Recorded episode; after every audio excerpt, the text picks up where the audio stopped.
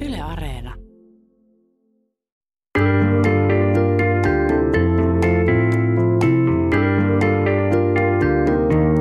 Ylepuheessa maanantaisin kello yksi. Jari Keränen.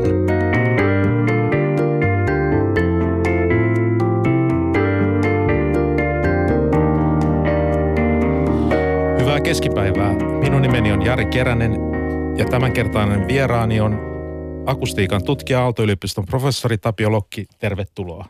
Kiitoksia. Lapsen ensimmäinen hengenveto, tyttöystävä sanomassa tahdon, champagnepullon poksahdus. Mikä on kaikkein ihanin ääni, jonka olet kuullut? Noista varmaan samppanjapullon boksahdus. Se- Se on ollut asia, joka on myös toistunut kaikkein useiten varmaan. Joo, se on ehkä semmoinen lähellä sydäntä. Aalto-yliopiston pro- professori, eli teekkari, että Niin, kyllä. Mä oon syntynyt itse asiassa vappuaattona, että synnynnäinen teikkari. joo, kuulostaa hyvältä.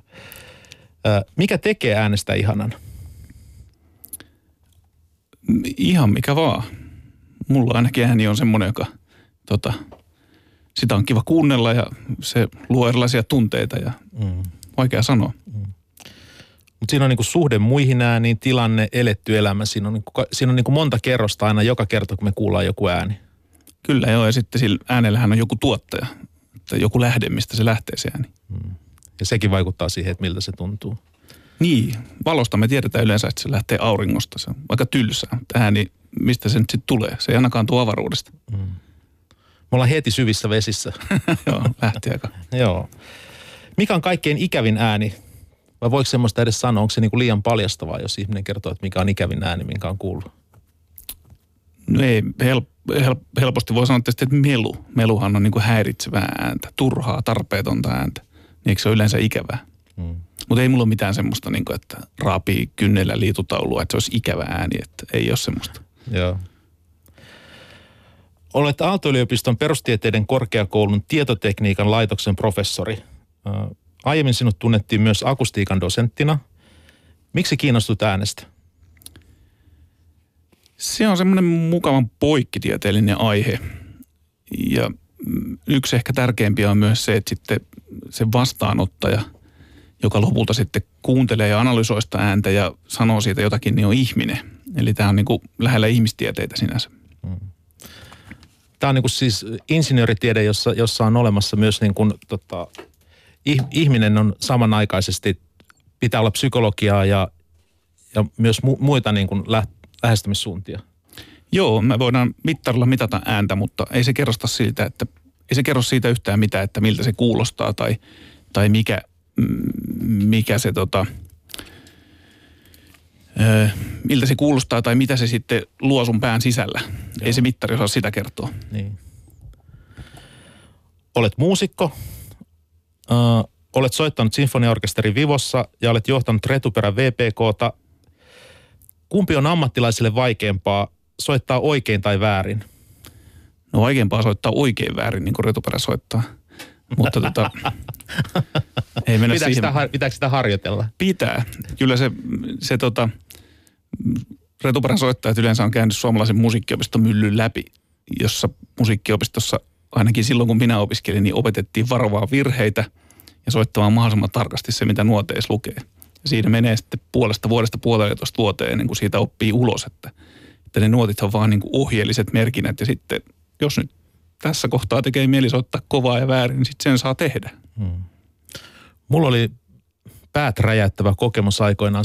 Mä kuun, sellainen, kun mä kuuntelin, kuuntelin äh, ranskalaisten kulttuuriantropologien tekemiä nauhoituksia Keski-Afrikan sademetsistä, jossa akabykmit laulaa.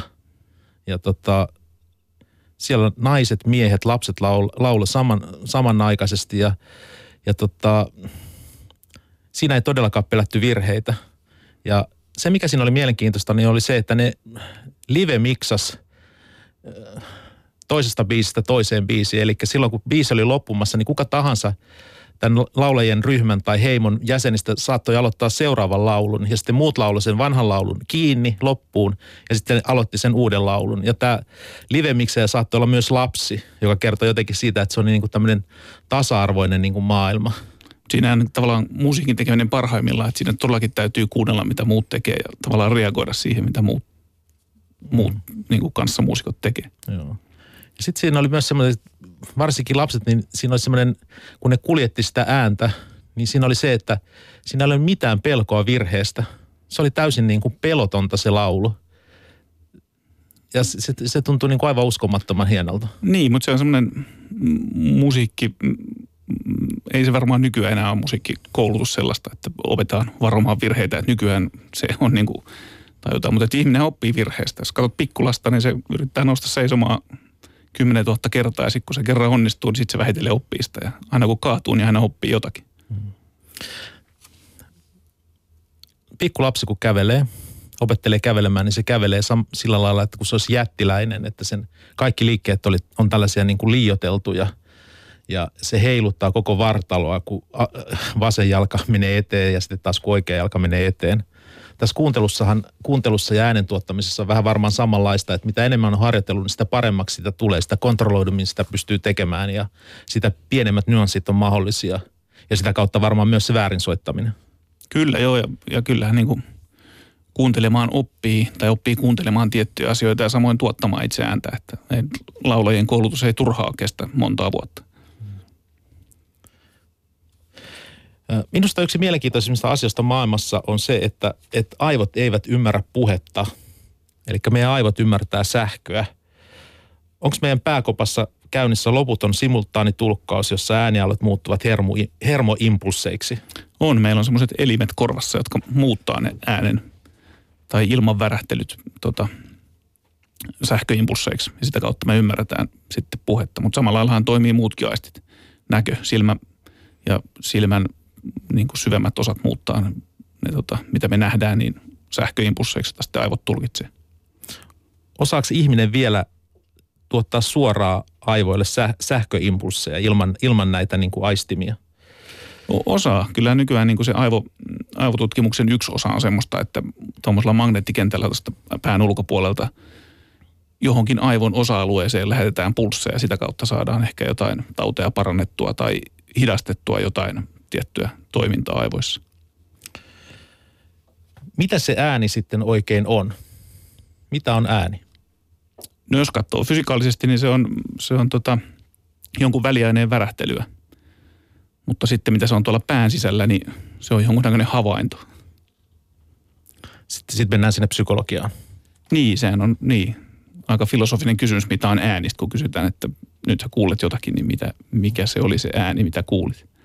Eli kun me mietitään ääntä tapahtumana, niin meillä on olemassa siis tämmöinen insinööritieteen maailma, joka, pysä, joka on tätä värähtelyä, jota voidaan mitata – ja sitten me mennään sinne pään sisään, kun aivoihin, kun tapahtuu tämä simultaanitulkkaus, niin me sy- siirrytään niin kuin psykologian maailmaan, jossa meidän on vaikea enää niin kuin mitata tai insinöörimenetelmin niin kuin saada selvää, että mitä siellä tapahtuu. Me siirrytään niin kuin tulkinnan maailmaan. Joo, se äänihän lähtee jostain lähteestä. Nyt tässä lähde on esimerkiksi jompikumpi meistä, joka puhuu. Sitten se menee jonkun väliaineen kautta.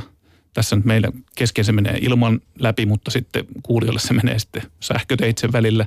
Ja sitten taas muutetaan ilman värähtelyksi ja sitten tota, sit se menee korvaan sisään, jossa sitten muuttuu sähköksi ja sitten menee aivoihin. Mitä ihmiselle tapahtuu, jos hän on joutunut olemaan täydellisessä hiljaisuudessa? En tiedä, sitä pitäisi kysyä niiltä psykologeilta, mutta kyllä se, jos, jos menee esimerkiksi kaiuttamaan huoneeseen, mikä on erittäin hiljainen paikka ja siellä on tunnin pari, niin kyllä mua rupeaa ahdistamaan. Alkaako ihminen kehittämään omia ääniä?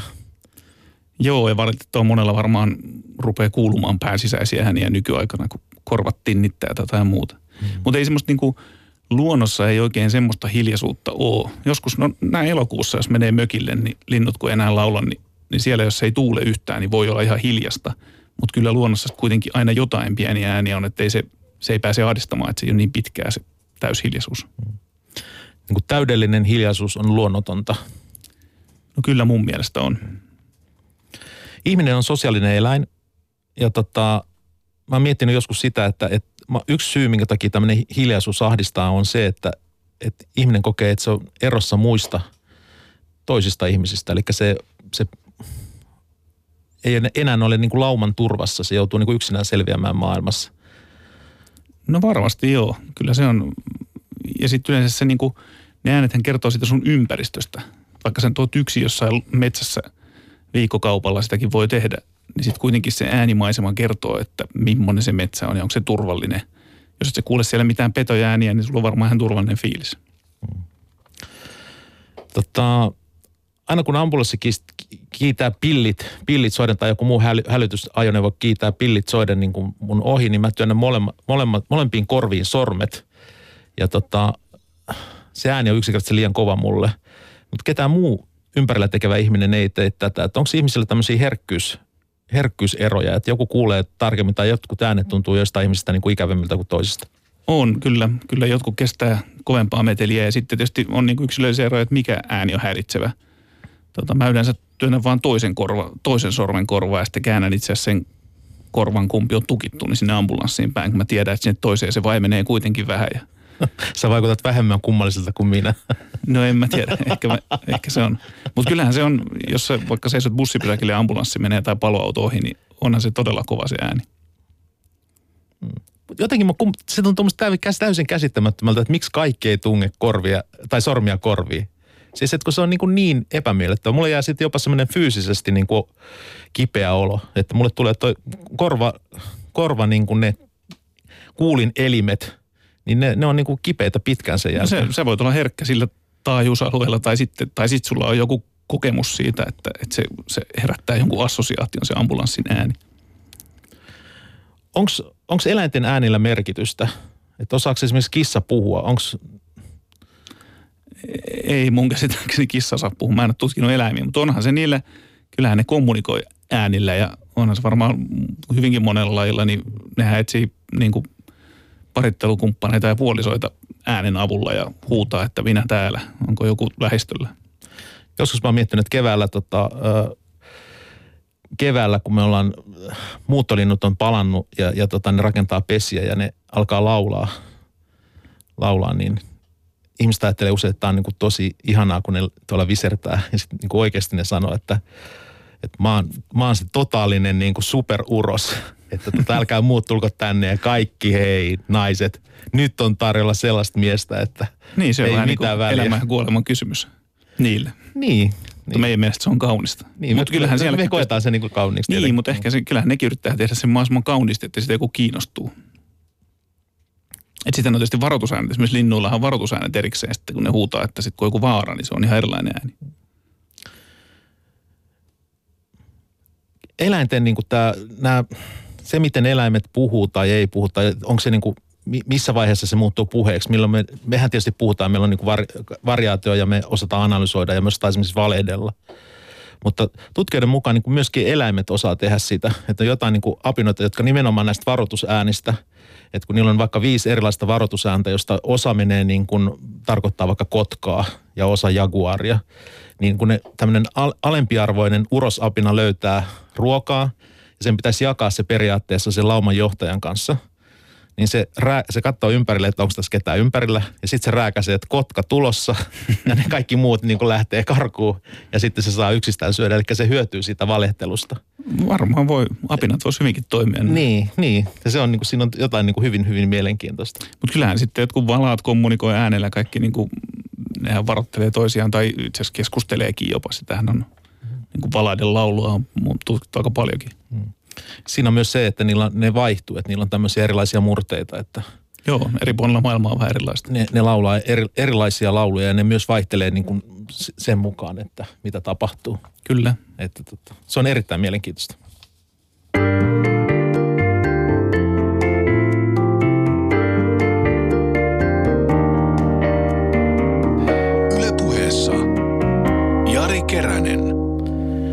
Minä olen Jari Keränen ja kanssani täällä studiossa on keskustelemassa akustiikan tutkija professori Tapio Lokki. Voit osallistua keskusteluun Twitterissä at ylepuhetunnuksella.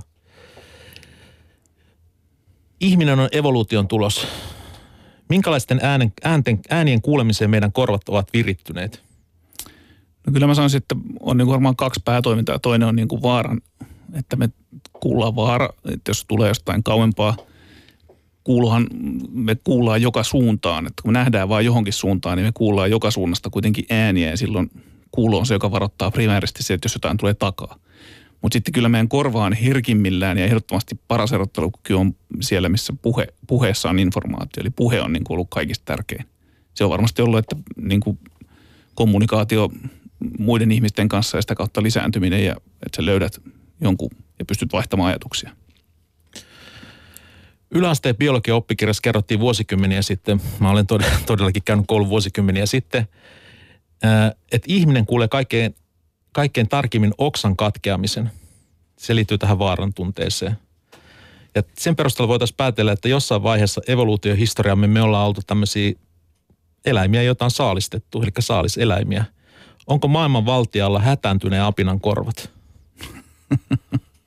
en osaa sanoa. Niin. Mutta en mä usko, että ihminen kuulee tarkemmin oksan värähdyksen. Joo. Siis kyllä, Mitä, se, oliko se oli siis, oppikirja väärässä? Voi hyvin olla. Nyt tuli uutta tietoa, kirjat siis, eh, Ihmisen itse asiassa niinku sen tavallaan niinku kuulon resoluutio ja tarkkuus on aika samanlainen. Se sitten riippuu sit sitä signaalista, että mitä me sitten siitä ymmärretään siitä. Mutta puhe on semmoinen, ihmisen puhe on semmoinen, mistä me pystytään analysoimaan mielettömän tarkasti asioita. Se on meille maailman tärkein asia, siis kuulemisen kannalta. Kyllä mun mielestä on, että, että, että mikään muu, missään muussa sä kuulet jonkun ihmisen puhuvan, mitä sä et ole, sen ihmisen sä oot tuntenut aikaisemmin ja sä et ole 20 vuoteen kuullut sitä tai nähnyt, jotka kuullut siitä ihmisestä mitään. Jos se puhuu nurkan takana, että sä et näe häntä, niin sä luultavasti tunnistat sen äänen. Että hei, toihan on mun luokkakaveri, ketä mä en nähnyt 20 vuoteen. Meillä on semmoinen muistipankki kaikista meidän ku- kuulemista, ainakin kavereista. Joo, ihmiselle jää joku semmoinen ihme muistijälki. Ja ne puhesignaalit kuitenkin, kun niitä katsoo tietokoneella, niin ne on hyvin samannäköisiä. Mutta siinä on jotenkin siinä puheessa tietysti on se taajuussisältö ja sitten rytmi ja miten sä rytmität puhetta, intonaatio, kaikki. Siinä on tietysti hirveästi erilaisia pikkujuttuja, mutta semmoiselle ihmisen kuulojärjestelmä on näköjään virittäytynyt. Onko tämä se syy, minkä takia avokonttorit on niin vastenmielisiä? Että ihminen kuulee sen puheen, että se, vaikka se yrittää keskittyä siihen töi, työhön, niin sitten se naapurin Lassen tai Liisan niin kuin horina. On, koska siitä, jos siellä on niin puhetta, sä saat selvään sanoista, niin sitten jatkuvasti aivot poimii sieltä ehkä jotain sanoja ja kiinnittää niihin huomiota. Nimihän on semmoinen, että vaikka se on ihan semmoista puheen sorinaa ja sitten sieltä kuuluu, kuuluu sun nimes sieltä. Yhtäkkiä siellä kuuluu keränen jossain lauseessa, niin kyllä varmasti pomppaat pystyy, että kuka musta puhuu ja mitä. Mm. Ne on tämmöisiä trick, triggerisanoja, jotka, jotka niinku sieltä haetaan esiin sieltä niinku puheenvirrasta, jotka joo, joo, ja merkitykset. Joo, että, se on mielenkiintoista. Että niinku, ö, aivothan, tai siis me, me kuullaan koko ajan ja kuunnellaan koko ajan, mutta sitten aivot prosessoi sitä sitä, mitä me kuullaan, niin että se ei ole merkityksellistä ja se voi laittaa sen tau, ikään kuin taustalle, just tämmöistä puheen sorinaa. Mutta sitten kun sieltä tulee tämmöinen sana yhtäkkiä, niin sitten aivot herää siihen. Sama kuin yöllä, eihän me yöllä pystytä sulkemaan meidän korvia. Nukkuessa ihminen kuulee kyllä, mutta aivot sitten päättää, että onko se tärkeää, että kannattaako herättää vai ei siis tota mä en ole koskaan miettinyt, mutta niinhän sitten pakko on olla. Siis, siis jos sä asut ju, esimerkiksi junaradan lähellä. Joo, se informaatio ei ole tärkeää. Niin ja monet ihmiset sanoo, että ne herää siihen, jos jonain yönä se juna ei mene. Koska sä oot tottunut siihen, että siitä menee kello 3.15 menee aina Joo. tavarajuna ohi. Mutta sitten jonain yönä ei mene, niin sitten ihminen herää ja ihmettelee, että miksi mä heräsin. Ja sitten joskus ehkä voi tajuta, että okei se olikin se, että ei tullut sitä ääntä, mikä tulee aina muutoin. Hmm. Ja esimerkiksi oman lapsen itkuunhan ihminen herää minä en herää muiden lasten, mutta oma lapsen itku herää. Joo, se on hirveän tärkeä se, koska se liittyy siitä, todellakin siihen evoluutioon, siihen säilymiseen. Niin. Geen, geenien niin kuin eteenpäin menemiseen, niin sillä itkulla on hirveän iso merkitys. Mä oon usein miettinyt sitä, että se lapsen itku on varmaan sellainen asia, jota, joka niin kuin, jota on niin kuin lähes mahdotonta olla huomioimatta. Että siihen on niin kuin pakko reagoida jollain lailla. Että siitä on niin kuin vaikea sanoa että okei okay, se itkee, kyllä tämä nyt tässä annetaan mennä, mä katson tätä formulaa, mutta se, se, se ei ole mahdollista. Niin, kyllä se jotenkin on reagoitava. Joo. Toinen asia, kännykät ja linja-autossa puhuminen. Siis mä oon miettinyt sitä, että voisiko se olla niin, että, että kun siinä sä kuulet tietenkin se, mitä se puhuu, se toinen ihminen, mutta sä et kuule sitä toista ihmistä, jolloin sun pitää ruveta rakentamaan sitä tarinaa siihen, sitä ikään kuin vastaanottajan. Niin kuin sä kuuntelet muita. Niin. Joo. Sä rupeat rakentamaan sitä tarinaa, että mitähän se toinen sanoo jolloin siitä tulee hirveän intensiivistä. Ja se on se asia, joka niin kuin raivostuttaa siinä, että mun pitää niin kuin tavallaan osallistua toisten tyhjänpäiväisiin keskusteluun sillä lailla, että mä en halua. Että sinä ikään kuin osaa olla huomioimatta sitä asiaa. Joo, ja linja-autossa mm, mua ehkä, mutta juna on paljon pahempi, kun sä istut Tampereelta Helsinkiä ja joku siinä kertoo elämäntarinaa toiselle puhelimessa. Sitten oikein pääse pakoon. Ja sitten, tota, ja sitten kuitenkin pitää nimenomaan, hyvä pointti, että pitää kuvitella se, että mitä siellä toisessa päässä vastaillaan. Musiikissa kuunnellaan sanoja, säveliä ja, ja tota, live-tilanteessa myös, myös tietenkin esittäjällä on suuri merkitys. Miten sinä koet musiikin? Kyllä musiikki on mulle hirveän tärkeää. Mä kuuntelen musiikkia päivittäin. Ja tota, Kuuntelet se sanoja säveltä? mä kuuntelen säveltä, mä en kuuntele sanoja oikeastaan. Mä, en- mä luulen, että mä oon vähän harvinainen tapaus, kun ihmiset sanoo aina, että olipa mahtava sanotus jossain biisissä. Ja mä oon kuullut sen 50 kertaa sen kappaleen ja sitten mä totean, että en mä koskaan kuunnellut Mulla on sanoja. pakko nyt antaa yl- yläfemma sulle. Mä oon ihan samanlainen. Siis mä en kerta kaikkisesti, niin kun mä oon kuunnellut Bob Dylania ja silleen niin kuin nyökytellä, että joo, tää on mielenkiintoinen kappale. Mulla ei mitään hajua, mitä se laulaa. Siis mä olin varmaan kaksi, kaksi tai kolme vuotta sitten. Mulle tuli niin kuin eka kertaa mieleen, että se laulaa niin kuin jostain. Ja rupesin kuuntelemaan niitä sanoja. Mulla ei ole mitään hajua Ja siitä. se on hyvä, että tulee paljon, telkkaristakin tulee kaiken maailman laulukilpailuita ja sitten siellä vähän niitä sparrataan niitä, niin sitten sanotaan, että keskity siihen tekstiin ja luo se, niin kuin se sun pitää kertoa se tarina. Ja mu- mulle todellakin ei niin kuin sanat merkkaa jotenkin, en mä tiedä mistä se johtuu. Sitten mä kuuntelen aina sitä musiikkia. Sitten se jotenkin niin kuin, mä saan siitä musiikista sen, niin sitten musta on niin kuin tämä, mutta näinhän tietysti laulaja pitää olla, että niiden pitää se tarina, sitten se tunne tulee sitä kautta, kun ne kertoo sitä tarinaa. Mutta mä jotenkin kuuntelen suoraan sitä niin kuin tavallaan tunnetta tai tulkintaa tai jotain muuta. Mä koen sen musiikin erittäin voimakkana tarinana. Niin. Niin. Mulla, mulla on semmoinen tilanne, että mä esimerkiksi, jos mä ajattelen vaikka sinfoniaa, niin sinfoniat tuntuu, nyt kaikki hermostuu, mutta paljastan itseni.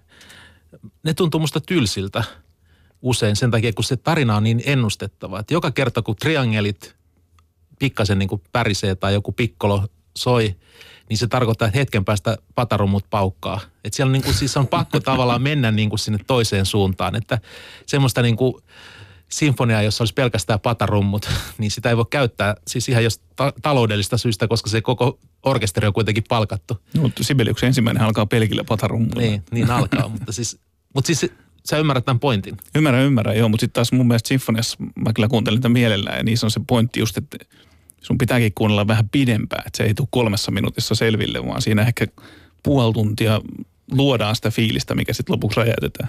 Tai Wagnerilla No niin kolme tuntia. kolme tuntia mennään. Ääni on puhdasta tunnetta. Että jos mietitään jotain, äh, esimerkiksi vaikka elokuvaa, että meillä on niin kuin hullun moottorisahurin kosto kolmonen, niin siinä voidaan niin kuin pilkkoa puoli maa, maa, maapallollista ihmisiä ja se ei tunnu oikein miltään ilman sitä, että, että ne ihmiset juoksee karkuun ja kirkuu ja moottorissahan ääni niin kuin luuta vasten niin kuin rouskuttaa. Niin, eikä se tarvitse olla realistisen ääni.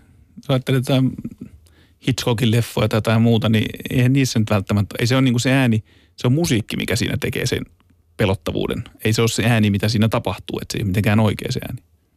Ja itse asiassahan elokuvissahan on ihmisiä, jotka tekee ääntä, jo- joka nimenomaan ei ole sitä alkuperäistä ääntä. Että Joo, kävely ei, jo- kävelyn ääni ei joudu siitä, että ken, kengistä kuuluisi ääni, vaan siellä paukutetaan lompakkoa pöytää vasten. Näitä kutsutaan fuuliartisteiksi. Niin. herra Fuulin mu- mukaan. Ää, Tunne kuuluu myös äänestä. Eli se, että kun me sanotaan jotain, niin meidän äänestä kuuluu se tun, tunne. Ja tota, esimerkiksi koirat on hyviä havaitsemaan sen, että, että joku tietty ihminen esimerkiksi pelkää, että sen ääni alkaa kuulostaa jolta, ö, jo, jonkinlaiselta. Tai, ja olemmeko me ihmiset samalla, pystymmekö me erottamaan ikään kuin toisen tunteita? Koska me kuunnellaan tätä puhetta, niin se on varmaan tärkeä asia. Kyllä varmaan, tota, tietysti meillä on se, kun meillä on se sana, sanat siinä ja niissä on niin vahva merkitys. Mutta kyllähän se varsinkin tuttujen ihmisten niin, niin kuin jonkunnäköisen, että millä fiiliksellä on, niin, niin poimit sieltä myös niiden niin kuin sen tekstin välistä, että miten se sanotaan. Että sä nyt innostunut vai kuulostaako tosi laiskalta vai jotain muuta. Että kyllähän siitä jonkunnäköinen tunnetila tai vireystila ainakin välittyy. Totta. Puhe, sinfonia ja esimerkiksi moottoripyörän moottorin ääni, ne kaikki muodostuu tästä väliaineen värähtelystä. Ja, ja, ja ne on tavallaan korville ihan samanlaista informaatiota, niin onko mun puhe sun aivoille sävellystä? Ei. Ellei se ole impro, jos, se, jos improvisointi on sävellystä, niin ehkä sitten. Sehän on nopeata säveltämistä. Joku sanoo, että improvisointi on nopeata sävellystä, niin ehkä se on sitä. Mitä siitä, mikä siinä on, niin kuin se sävellys on tietysti kontrolloitu ja se on niin kuin luotu maailma ja sitten toistetaan ja siinä on se toiston ajatus ja puhe, puhe on tavallaan ikuista tulemista, jossa, jossa se ei niin kuin... Niin, no, mutta onko sitten teatteri, onko se niin kuin sävellettyä, koska siinä sanotaan tietyt vuorosanat tarkasti. Joo, ehkä se on. Jos ajattelet niin kuin tolleen sävellettynä. Joo, joo, ehkä teatteri on sävellettyä. Niin. Ja TV-ohjelmat vielä enemmän, koska ne vielä toistuu siinä tal- taltioidussa muodossa, niin se on taltioitu sävellys tavallaan. Niin. Mä oon, mä oon, tota, mä oon ollut tota, varmaan yksi ensimmäisistä suomalaisista, jotka hankki aikoinaan tämmöisen Sony Walkmanin. Ja ne, jotka käyttää iPhoneja ja muita, niin Sony Walkman oli semmoinen laite, jolla pystyy kuuntelemaan C-kasetteja. Ja tota, se muutti mun maailman ihan täydellisesti. Ja mä, mä kuuntelin siis musiikkia koko ajan. Heti aamusta asti iltaa asti ja varmaan joskus yölläkin. Ja, ja tota, se tuntui musta, mun maailma muuttui jollain lailla niin kuin turvalliseksi. Mulle tuli semmoinen olo, että mä oon niin kuin omassa maailmassani. Niin onko tässä musiikissa, musiikissa, jos ajattelee niin kuin tätä, autossa varmaan toistuu tämä samanlainen juttu, että, että ihminen pystyy sitten äänimaailmaa kontrolloimalla, niin se pystyy muuttamaan sen tilan turvalliseksi ja, ja tämmöiseksi niin kuin miellyttäväksi itselleen. On varmasti, kyllä varmasti niin kuin, sä pystyt niin kuin uppoutumaan siihen. Kyllä mä itse asiassa pyöräillessä kuuntelen jatkuvasti musiikkia, mitä ei varmaan saisi tehdä, kun mutta, tota, mutta silti, Kuinka sä uskallat? En mä tiedä. Mä ajan vaan pyöräteitä, niin ehkä mä uskallan sen takia. Niin. Mutta, tota, mutta kyllä se on vähän oma maailma. Varsinkin kun lähtee joskus marraskuussa tästä pyöräilee ja laittaa napit korviin ja lähtee, niin sitten sä oot, oot niin kuin omassa maailmassa, vaikka on huono ilma ja ei näe mitään. Mutta. Susta tulee niin kuin suuruuden, su, suuruuden hullessa uskot omiin kykyisi nimenomaan sen takia, että sä kuuntelet sitä musiikkia. Että siitä tulee tämmöinen niin positiivinen kehä, että – No ehkä. Että mitä enemmän sä kuuntelet musiikkia, niin sitä varmempi olo sulla on ja sitä varmemmin sä uskallat ajaa sillä pyörällä. Mä nimittäin uskon oikeasti sillä lailla, että esimerkiksi, mulla ei mitään tutkimustietoa tähän, mutta, mutta esimerkiksi autolla, jos sä kuuntelet jotain niin kuin menevää musiikkia, sulla on, ja, ja tota, sä ajat kovempaa. Siis se vaikuttaa siihen ikään kuin siihen rea- reaalisesti siihen, mitä sä teet. Joo, varma, varmaan voi hyvinkin olla, että se niin kuin vie siihen suuntaan. Tota, mä pystyn katsomaan leffaa 16 kertaa nopeutettuna tai 32 kertaa nopeutettuna. Ja mä silti ymmärrän, että mitä siinä tapahtuu. Mutta äänessä tämä ei ole mahdollista. On se mahdollista. Kyllä siis esimerkiksi sokeet, sokeet jotka on upetellut, niin heillä on semmoisia laitteita, mitkä lukee tekstiä. Niin mä oon, mä oon kuullut, ollut vieressä, kun ne saattaa kuunnella niin kuin nelinkertaisen nopeudella sitä puhetta tai sitä tekstiä ja ymmärtää vielä sen sisällön. Mulle se menee ihan ohja. Mutta se on tietysti treenauskysymys, että he on opetellut. Se on monotoninen ääni, joka lukee sitä hirveätä vauhtia, esimerkiksi uutisia, ja he pystyy siitä poimaan se informaatio. Se on, se on hieno taito. Ja se varmaan perustuu nimenomaan harjoitteluun. Miten, miten noin muuten, että jos ajattelee, sanotaan sokeista, että sokeat kuulee paremmin, niin onko se, onko tämä pel, pelkkä tämmöinen niin kuin, tota, luulo vai perustuuko tämä tietoon? No mulla yksi sokea sanoi kerran, että en mä kuule sen paremmin, mä kuuntelen paremmin. Eli he, he tota, varmasti kuuntelee tarkemmin ja koska ei ole sitä näköisesti tuomaan informaatiota, niin pitääkin kuunnella tarkemmin, että millainen tila on ja, ja mitä sun ympärillä on ja ehkä kiinnittää pienempiin asioihin huomiota ja sitä kautta niin kuin tavallaan kuuntelee paremmin, ei välttämättä kuule paremmin, mutta käyttää enemmän sitä informaatiota hyödyksi. Aivojen plastisuutta, eli sitä, sitä että miten tota, aivot muuttuu – niin tota, sitä on tutkittu ja, ja ilmeisesti soke, sokeilla on myös se, että ää, niitä aivojen alueita, joita normaalisti käytetään näkemiseen, niin sitten soke, sokea pystyy käyttämään tai käyttää niitä aivoalueita Joo, kyllä saattaa ottaa niin kuin sitä näköaivokuorta mm, käyttöön sieltä niin, tota, mm, niin kuin kuulon käyttöön. Aivot on hyvinkin plastiset ja mukautuu.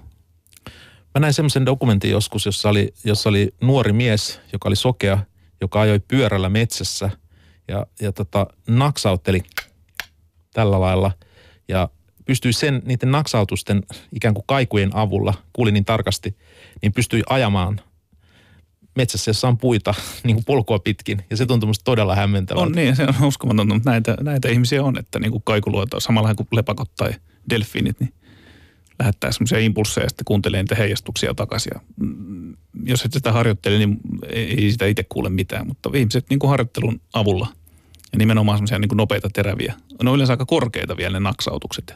Siitä ilmeisesti se on, kun se on korkea, nopea, terävä, niin se on hyvin lyhyt, niin sitten se, sen kaijun kuulee sitten, että se ei peitä sitä kaikua. Miten mä pystyn harjoittelemaan naksauttelua? Mä en tarvitse pi- taskulampua pimeällä. En, sen kun rupeat naksuttelemaan ja kuuntelet tarkasti, niin. mitä sieltä tulee takaisin. Mun pitää ruveta kuuntelemaan tarkemmin. Niin, ehkä sun kannattaisi ottaa joku levy ja panna se tietyn matkan päähän ja ruveta siitä ensin kuuntelemaan. Ja sitten kävelee sitä levyä kohti tai, tai kauemmaksi ja naksuttelee ja kuuntelet tarkasti, että miten se muuttuu. Siitä varmaan löytyy sitten semmoinen etäisyys, missä sä rupeat kuulemaan sen naksauksen. Kyllä. Tämä on kyllä, ihmisen oleminen on äärimmäisen mielenkiintoista. Siitä vaan treenaamaan. Joo, kyllä aion ehdottomasti treenata. Äänten maailma on aidosti kaksisuuntainen. Me kuullaan ääniä ja me tuotetaan ääniä. Mitä tästä seuraa? Jos ajattelee niin kuin näkemistä, niin me, me pystytään näkemään, mutta me, tietysti me elehditään ja tehdään jotain tällaisia asioita, mutta se, on, se ei ole samalla lailla kaksisuuntainen kuin kuulemista. Niin, ei me, niin me kehon kieli niin kuin niin. heilutaan käsiä tätä ja muuta, joka on tavallaan tarkoitettu ehkä näköastille, tai onkin tarkoitettu näköastille toinen, mutta, mutta se on aika paljon pienempää. Että, että, tota, en tiedä, toi on aika hyvä, hyvä pointti. Eikä sitä, en ole nähnyt kauheasti tutkimuksia, että minkä takia meillä on niin kuin, tavallaan on hirveän tärkeä äänen tuotto ja hirveän tärkeä äänen vastaanotto. Et muilla aisteilla ei ehkä ole niin, no joku kosketus on, että kun sä kosketat, niin sitten sä itsekin tunnet sen, kun sä kosketat. Niin siinähän on tavallaan samalla kaksisuuntainen. Mutta puhetta tai ääni on semmoinen, mitä voi, voi tehdä kauempaakin. Tota, Etiopian ylängöllä elää tämmöinen isohko apinalaji, joka elää tämmöisissä isoissa laumoissa ja ne syö ruohoa. Ja se ruoho on, on vähän energistä ja niiden koko päivän melkein kuluu siihen, että ne syö sitä ruohoa. Ja apinat normaalisti kommunikoi aika paljon niin just koskettamalla, mutta ni, ni, niillä on koko ajan kädet siinä tota ruohossa, kun ne yhtään sitä ruohoa ja tunkee sitä suuhun, jonka seurauksena ne on alkanut puhua tai ääntelemään hyvin niin kuin runsaasti. Niillä on erittäin voimakas tämmöinen niin kuin äänen maailma. Ja yksi tässä kaksi, tämän kaksisuuntaisuuden niin ajatus, niin yksi selitys voisi olla nimenomaan se, että, että se on vapauttanut meidän kädet. Että me voidaan tehdä, niin kuin muuttaa maailmaa ja kulttuuria sillä lailla, että, että me otetaan työkalu käteen ja ruvetaan paukuttaa sitä niin, sillä niin, ja niin, sitten samaan niin, aikaan pystytään niin puhumaan. Niiltä on hävinnyt se kehonkieli, kun kädet on ollut varattuna. Niin. Tämä onkin hyvä tämmöinen niin kuin Tuli nyt vaan mieleen. Tuleville opiskelijasukupolville, että opiskele äänestä, niin saat radioon mennä vastaamaan, että mitä apinat tekee ruoholla.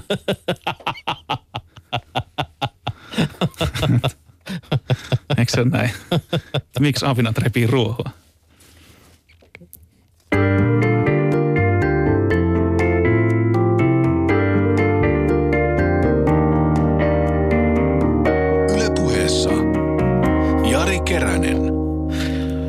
Minä olen Jari Keränen ja minun kanssani täällä studiossa on keskustelemassa professori Tapio Lokki. Tutkit konserttisaleja ja vertailet niiden paremmuutta. Miksi konserttisaleissa on aina jotain vikaa? Sen takia, että, että siellä on tota, kuuntelijoita se tuhat isommassa konserttisaleissa aina, niin ihmisillä on hyvin erilainen maku ja mieltymys ja aina sieltä joku löytää jotain vikaa, että en kuullut sitä soitinta tai ei tämä nyt oikein tämä sali soinut. Toisten mielestä se on älyttömän hyvin. Me ollaan niin erilaisia. Se on makuasia. Se on vahvasti makuasia. Miten näitä konserttisaleja sitten tutkitaan? No me ollaan tutkittu niitä sillä tavalla, että me pyritään poistamaan kaikki, kaikki niin kuin tota, häiritsevät muuttujat ja yritetään saada se, että, että siellä kuunnellaan oikeita musiikkia ja sitten tota, mutta se musiikki on niin jotenkin vakioitu, että meillä olisi sama musiikki aina kaikissa samoissa tai muissa konserttisaleissa. Että ei ole sillä tavalla vaikka, että me lähdetään jonkun orkesterin kiertueelle, koska se orkesteri mukauttaa sen soittosa siihen tiettyyn saliin. Ja silloin ne soittaa eri tavalla ja sitten me ei voida eristää sitä, että miten se sali siihen vaikuttaa. Eli te, perusajatus on siis se, että se on mahdollisimman sama kaikissa niin kuin vertailutilanteissa se perusäänilähde. Joo, joo, että se niin kuin orkesteri on ikään kuin vakio-orkesteri. Ja sitten, tota, ja sitten meidän äänitysjärjestelmä, kun me sitten vertaillaan niitä myöhemmin tota, laboratoriossa, koska pitää päästä vertaamaan silleen niin sanottua AB-vertailua, että sä voit vaihtaa lennosta sitä salia ympärillä, niin se on aika vaikeaa niin kuin lennosta hypätä Helsingistä Lahteen ja takaisin. niin tämä täytyy tehdä jotenkin äänittämällä, ja tota, jotta sitten pystyy näin tekemään. Nyt, te, nyt ollaan tilanteessa, että te olette äänittänyt sen, sen tota orkesterin ja te soitatte sitä salissa. Ja sitten te olette äänittänyt sen salissa tapahtuvan so, so, soiton, eikö vaan? Joo, näin me tehdään. Että me ollaan äänitetty sinforesteri kaiuttamassa olosuhteessa, eli kaiuttamassa huoneessa yksi soittaja kerrallaan. Se on oma prosessinsa, mitä se tehdään. Ja sitten meillä on iso määrä kaiuttimia, millä me ikään kuin, se on niin kuin simulaattori. Eli niistä kaiuttimista siellä konserttisalin lavalla soitetaan sitten niitä kaiuttomia äänityksiä. Ne pitää olla kaiuttomia sen takia, että, että siinä ei ole mitään sen äänitystilan äänitystilasta mitään informaatiota. Että sitten kaikki, mitä me sitten äänitään siellä katsomon puolella, niin on sitten, siihen tulee ikään kuin se tila päälle, eli se konserttisali. Joo. Mitä sitten tapahtuu? No sitten me, tota, me tehdään tämä, toistetaan tämä monessa eri salissa, aina kalibroidaan laitteet, ne on varmasti samat. Äänitetään samalta etäisyydeltä yhtä kaukaa orkesterista. Ja, tota, ja sitten meillä on monesta salista tämmöisiä ja sitten me kutsutaan ihmisiä meidän tota, monikanava huoneeseen niitä kuuntelemaan ja, ja kysytään niiltä ihmisiltä, että minkälaisia eroja te kuulette. Minkälaisia eroja ne kuulee? Ne kuulee hyvinkin erilaisia eroja. Tota, ihmiset toiset keskittyy siihen, että onko se ääni selkeätä, saako soittimista selvää. Toiset keskittyy siihen, että kuinka kaiuntainen, toinen on kaiuntaisempi kuin toinen. Toiset sanoo, että tässä on enemmän bassoa. Toiset sanoo, että se on lämpimämpi, joka on itse asiassa sama asia kuin se, että onko siellä bassoa, mutta joku assosioi sen lämpötilaa. Että me, me annetaan nimenomaan niille ihmisille täysin oma, heidän täytyy verbalisoida jotenkin se, että mitä he kuulevat, minkälaisia eroja he kuulevat. Tässä on jonkinlainen vertailukohta niin kuin viinien maistelu. Joo, itse asiassa menetelmä tulee viinien maistelusta ja, ja ruokateollisuudesta, että siellä, siellä on, on paljon käytetty tämmöisiä menetelmiä, missä ihmiset saa vapaasti kuvailla, että mitä ne maistaa. Ja sitten sitä kautta löydetään tavallaan paljon rikkaampi kieli siihen, että mitä ne erot on. Me insinöörit sanottaisiin just nimenomaan, että se on bassoa, mutta sitten koska me tiedetään, että se on basso ja se on tietyt taajuudet ehkä ja tietyt soittimet. Mutta sitten jotkut ihmiset sanoo, että se on lämpimyyttä tai, tai se on semmoista niinku pohjaa ja muhevuutta ja jotain muuta. Ne luultavasti tarkoittaa sitä samaa, mutta se on niinku heidän, heidän ö, kokemusmaailmastaan se, että miten he sen kuulee. Miten tähän vaikuttaa sen kuulijan maailma? Että siis jos ajatellaan sitä, että ihminen, joka ei ole kuunnellut, kuunnellut paljon klassista musiikkia, toinen taas on kuunnellut, niin ainakin viineissä, niin tällä kokemusmaailmalla on suuri merkitys. Jos ihminen ei ole koskaan juonut vaikka punaviiniä ja sitten se saa jotain hyvin tämmöistä tanniinista punaviiniä, niin sehän niin kuin pitää sitä ihan hirveänä. Ja sitten taas joku, joku asiantuntija saattaa olla sitä mieltä, että tämä on ihan mahtavaa. No totta kai, mutta sitten näinhän se on, mutta siitä se oikeastaan se hauskuus tuleekin, että, että ihmiset on hyvin erilaisia, mutta sitten me kutsutaan niitä parikymmentä, pari kolmekymmentä niitä ihmisiä ja, ja tota, kysytään niiltä kaikilta ja sitten vähitellen saadaan luotua semmoinen sanasto ja pohja.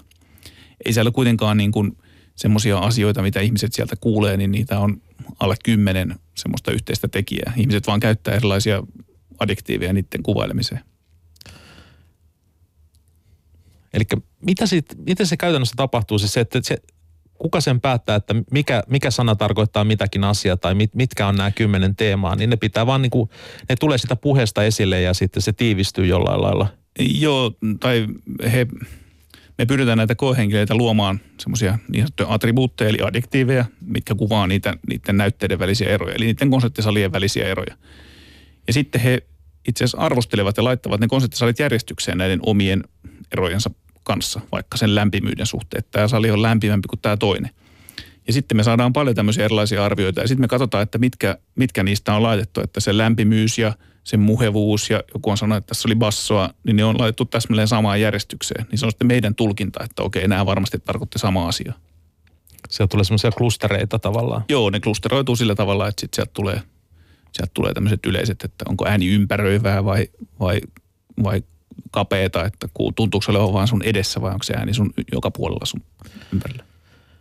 Minkälaista informaatiota näille testattaville ihmisille niin annetaan? Että tietääkö ne yhtään, että onko ne suomalaisia saleja, ulkomaisia saleja? Ei mitään. Yleensä me sanotaan, no joskus me ollaan sanottu, että me tutkitaan konserttisaleja, mutta ei me kerrota ollenkaan, että, että ne on edes niin kuin oikeita saleja välttämättä. On meillä ollut joskus siellä joku mallinnettu niin kuin sali mukana. Sitten Joo. oli kerran semmoinen sali mukana, missä oli vähän sekoitettu pari kolmeen saliin. Miten se pärjäsi?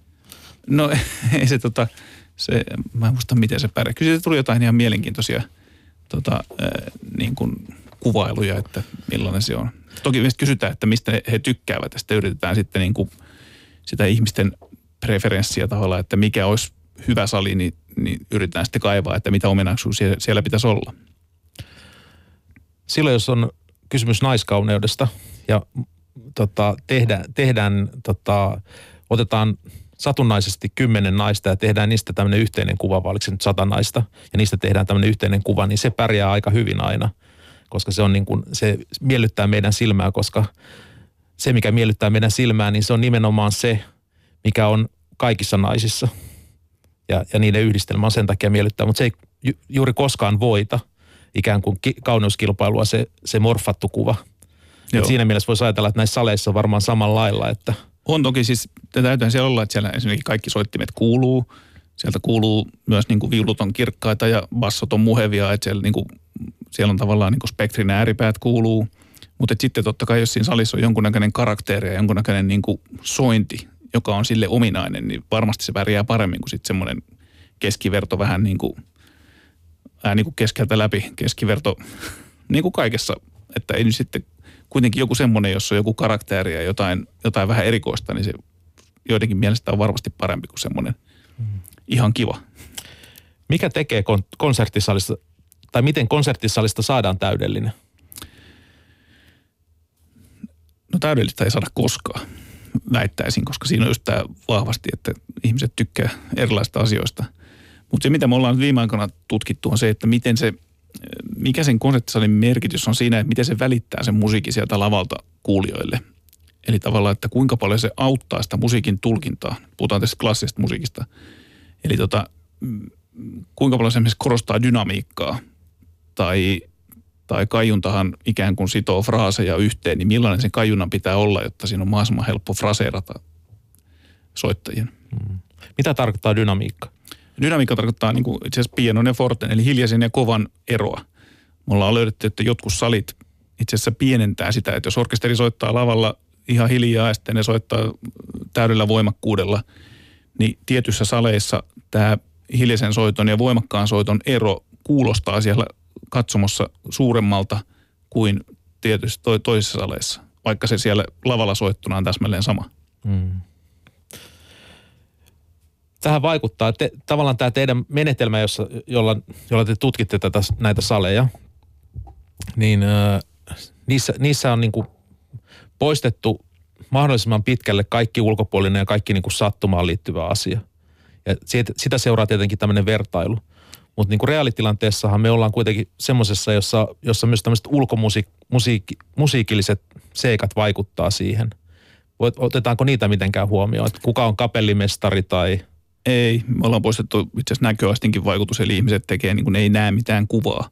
Se johtuu siitä, että, että mun mielestä siellä pitäisi olla ihan, ihan niin kuin nähtävissä live-orkesteri. Jos me näytetään esimerkiksi vain valokuva, niin ihan sen valokuvan kirkkaus jo, millainen valaistus siinä salissa on ollut, niin varmaan vaikuttaa siihen enemmän. Ihminen on, on tota, hyvinkin moniaistinen eläin, niin kuin oli tässä aikaisemmin jo puhetta, että, että ei, kyllähän se on, niillä on hirveän iso vaikutus. Mutta me nyt, me nyt ollaan akustiikan tutkijoita, niin me halutaan tutkia sitä, että mitä se kuulokuva ja mitä se ääni on. Mutta kyllähän niin kuin konseptihan on elämys. Sinne mennään ja miten narikat toimii ja onko viini hyvää väliajalla tai ennen konseptia, jo kerkeekö sen nauttimaan viiniä. Ehtiikö kuinka, vessaan vai? Ehtiikö vessaan, kuinka helppo sen paikalle on mennä, miltä se orkesteri näyttää, miten se orkesteri ottaa niin kuin kontaktia yleisöön ihan muutenkin kuin soittamalla ja muuta, niin kyllähän niillä on kaikilla, sehän on kokonaiselämys. Mm kaikilla on niin kuin iso merkitys siihen kokonaisuuteen, mutta toki se ääni on se, mitä me tutkitaan. Meidän korvat ei ole erikoistunut kuuntelemaan klassista musiikkia sisätiloissa, että niin kuin evoluution näkökulmasta tämä on niin kuin suoranainen ihme, että me ylipäätään niin kuin ollaan löydetty jonkinlaisia konserttisaleja, jotka toimii. Joo, ei, ei, ei historia, jos katsotaan niin kuin pari tuhatta vuotta taaksepäin, niin ei sisätiloissa hirveästi kuunneltu musiikkia, mutta, mutta eli meidän niin kuin kuulojärjestelmä ja korvat korvan fysiologia ei ole siihen muokkautu, mutta että aivot tietysti muokkautuu aika paljon nopeammin, että ne varmaan jollain tavalla on jo oppinut sisätiloissa kuuntelemaan. Mitkä on niin seuraukset tästä teidän tutkimuksesta? Että pystytäänkö tämän tutkimuksen perusteella rakentamaan tai muuttamaan nykyisiä konserttisaleja niin kuin paremmiksi?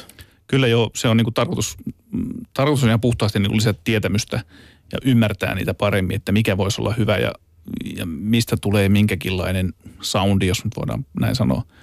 Ja kyllä se auttaa sitten niin kuin rakentamaan tulevia ja, ja sitten jos jossain on havaittu jotain vikoja, niin miten niitä voisi korjata. Koska kyllä me sitten me tutkitaan paljon sitten piirustuksia ja mennään tavallaan ne arkkitehtuurin puolellekin. Katsotaan, että mistä seinistä ääni heijastelee ja, ja sehän sen luo sen, sen soinnin sitten siinä salissa. Pystytäänkö nykyään tekemään tietokoneella jotain tämmöisiä mallin, mallinnuksia, jossa pystytään jo kuulemaan, että miltä tämä sali kuulostaa, siis suunnitteluvaiheessa? No pystytään, mutta ne ei vielä ole kauhean realistisia. Että ei niiden, niiden pohjalta en vielä lähtisi täysin luottamaan. Mutta kyllä semmoisia niin esimerkiksi häiritseviä kaikuja, että tuleeko joku niin kuin häiritsevä kaiku tai joku muu, niin semmoisia pystyy kyllä kuulemaan ja näkemäänkin mallinnuksen pohjalta. Kysymys, joka tavallaan summaa tätä maailmaa, niin on se, että miksi maailman parhaita konserttisaleja pidetään maailman parhaimpina? Mitkä no, ne elementit sitten on, että jos no, mä nyt lähden etsimään, niin... Niillä on paljon, niillä on niin kuin maine on jotenkin tullut. Siellä yleensä on, on erittäin hyvä orkesteri, koska sen tarvitaan se todellakin se orkesteri, joka soittaa. Että hei, jos, jos meitä kuultelee harrastelijaorkesteria loistavaan saliin, niin se kuulostaa edelleen harrastelijaorkesterilta. Hmm. Mutta sitten kyllä mä luulen, että, että nyt, nyt tai niin kuin sitä, mitä me tutkitaan, just tämä dynamiikan ja tämmöisen, niin kuin, että se, se sali tekee siitä musiikista mielenkiintoisen. Se auttaa sitä tulkintaa ja, ja, ja sillä tavalla jotenkin muuttaa sitä – sitä ääntä ja tekee sitä mielenkiintoisemmista. Just välillä se kuulostaa, että ääni tulee hiljaa sieltä lavalta ja sitten välillä taas kun soittaa kovaa, niin se ääni on joka puolella. Se, se sali ikään kuin herää henkiin ja herää eloon. Että se orkesteri pystyy soittamaan ja herättämään sen salin, niin mä luulen, että semmoinen on, on yksi tekijä. Mutta sitten kyllä varmaan on jotain saleja, jotka on ihan vaan sen takia, että, että niiden arkkitehtuuri. Esimerkiksi Sydneyn, Sydneyn operatalo on hyvä. Että se ei ole akustisesti mitenkään kauhean hyvä, mutta kaikki tietää Sydneyn operatalo. Mutta se johtuu siitä, että se arkkitehtuuri on sellainen. Hmm. Se on pysäyttävän näköinen. Niin se on pysäyttävän näköinen, että se, miltä siellä sisällä kuulostaa, niin se on niin unohtunut siinä kokonaan. Joo. Voisiko ajatella niin, että, että se konserttisali on niin kuin osa sitä soitinta, että se on niin kuin akustisen kitaran kaikukoppa, että me ollaan sen kopan sisällä ja sitten me kuunnellaan sitä siellä. Se on niin kuin osa sitä soitinta. On, näin se on. Kyllä se sen, ja siellä se kitarassa sulla on kuusi kieltä, jotka herättää sen kaikukopan, niin tuolla on sitten sinfoniorkesteri eli sata soittajaa, jotka herättää sen, sen salin soimaan. Se osoittaa myös sen haasteen kovuuden. Joo, että se on, ei ole ihan helppoa soittaa sillä tavalla. Nyt kun mä haluan, mä lähden seuraavan kerran mat, matkalle, niin tota, mä haluan mennä kuuntelemaan maailman parasta konserttisalia, niin mihin mä lähden? Kuten mä sanoin, niin maailman parasta ei ole olemassa, kun se on makuasia, mutta kyllä mä menisin Viiniin tai Berliiniin tai Amsterdamiin tai Bostoniin. Tai nykyään itse sitten on Luzernissa on hyvä, Stavangerissakin on hyvä. Joo. Siellä mä oon Luzernissa mä oon käynyt ja mulla oli joku muutama vuosi sitten tammikuussa olin Interrailillä ja olin tulossa Viinistä yöjunalla Berliiniin ja sitten tota, tässä makuvaunussa oli alkoholisoitunut brittiläinen muusikko, saksalainen, saksalainen joku maanviljelijä ja sitten japanilainen nuori mies, joka oli käynyt Viinissä kuuntelemassa musiikkia ja sitten hän oli menossa Berliinin kuuntelemaan sinfoniaa ja sitten sieltä menossa Pariisiin. Ja hän oli siis ainoastaan kolme vuorokautta Euroopassa ja tämmöisen megaturneen. Ja hän harrasti näitä Joo, saleja. Kyllä, kyllä ja, niitä on, on semmoisia. Se on ihan kiva, kiva semmoinen, jos tykkää kaupunkilomailusta, niin valita sitä, niin kuin sitä kaupunkia, mihin menee lomalle sen salin mukaan. Mutta tokihan siinä on paljon sitten ohjelmistoja, että jos satut tykkäämään Debussyn musiikista, niin kannattaa mennä semmoisiin paikkoihin, missä soitetaan sitä. No missä on Suomen paras konserttisali? En, en osaa sanoa, mikä on niinku paras, mutta yleisesti musta pidetään ehkä niinku parhaina Lahtea ja Kuopiota ehkä. Mit, millä sanoilla luonnehtisit musiikkitaloa? Onko se pi, pi, me, mehevä ja dynaaminen ja löytyykö sieltä pihviä? No ei, kyllä, kyllä se mun, mun mukaan se on vähän tylsä. Tai mun oman kokemusmaailman mukaan se on vähän tylsä ja nimenomaan ei löydy dynamiikkaa. Mistä se johtuu, jos sä katsot sitä niin kuin ammattilaisen silmin?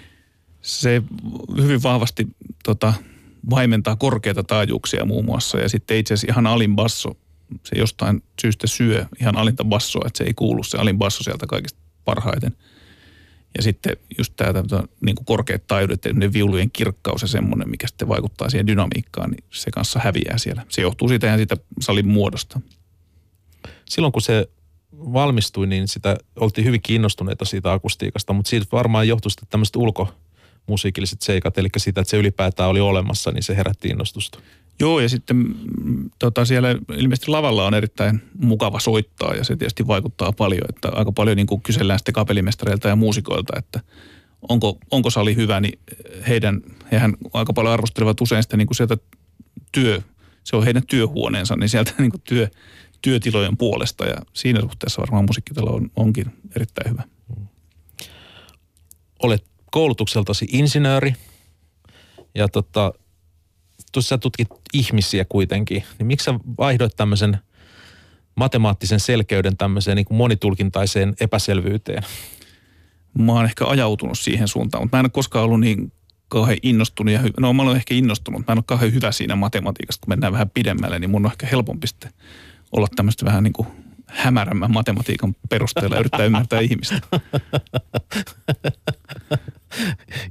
Ihmistieteet on kyllä niin kuin perustuukin hämärämpään matematiikkaan. Että siinä on, mä en koskaan kuullut, kuullut tuota luonnehdintaa, mutta aion käyttää sitä Mutta se tota, ihminen on niin kuin, tai tämmöinen niin kuin, että ei ole olemassa oikeaa vastausta, että ei jotain mittari, joka sanoo, niin sehän on äärimmäisen mielenkiintoista, että sitä voi sitten – tutkia monelta kantilta ja aina löytyy jotain uutta. Mekin ollaan tutkittu esimerkiksi konseptisaleja ja yhdessä vaiheessa me oltiin silleen, että nyt nämä suunnilleen tiedetään ja sitten me taas löydettiin jo kuusi juttua ja todettiin, että täällähän onkin tämmöinen aspekti, että, että me kuullaankin ehkä tämmöisiä asioita ja, ja tota, se, niin kuin, se elää jatkuvasti. Ihmiset pitää, ihmisen pitää tietää todella paljon, että tietää, että ei tiedä. Niin, kyllä juuri näin. Ja sitten kun jatkuvasti oppii lisää ja huomaa, että tietää entistä vähemmän niistä asioista. Onko mahdollista luoda jokaiselle ihmiselle oma hänelle täydellisesti sopiva äänimaisema niin kuin tulevaisuudessa? On, jos tiedetään, mitä halutaan. Jos, jos tiedetään, että mikä on keräsen unelma äänimaisema, niin kyllähän se voidaan luoda. Niin. Ehkä tämmöiset niin kuin Spotify ja muut, jotka oppii meidän esimerkiksi musiikkimausta, niin ne tavallaan on osa tätä. Ne on osa sitä, mutta sitten kyllähän sitten niin kuin kaikkeen, mikä on joku tosi hyvää, niin siihen kuuluu ne yllätyksellisyys. Että sitten jos tietokone vaan pureksii, että aina sitä, mitä sä aina kuuntelet, niin kyllä se muuttuu sitten tylsäksi. Joskus pitää yllättää vähän. Kysymys, joka kiinnostaa mua tosi paljon tällä, tällä hetkellä, tai sen mukaan, kun mä oon tehnyt tätä tota, eka kertaa elämässäni radio-ohjelmaa, niin on se, että miksi oma ääni kuulostaa erilaiselta, kun se, sitä kuuntelee äänitettynä?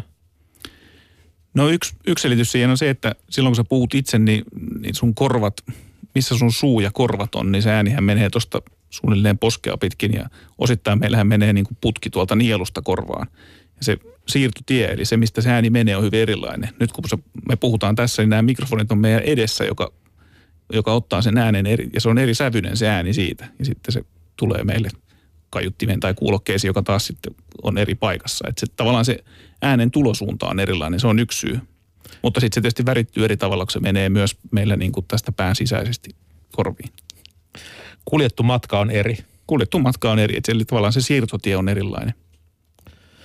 Tässä äänittämisessä niin me usein mietitään sitä sillä lailla, että se toistaa sen maailman sellaisena kuin se on.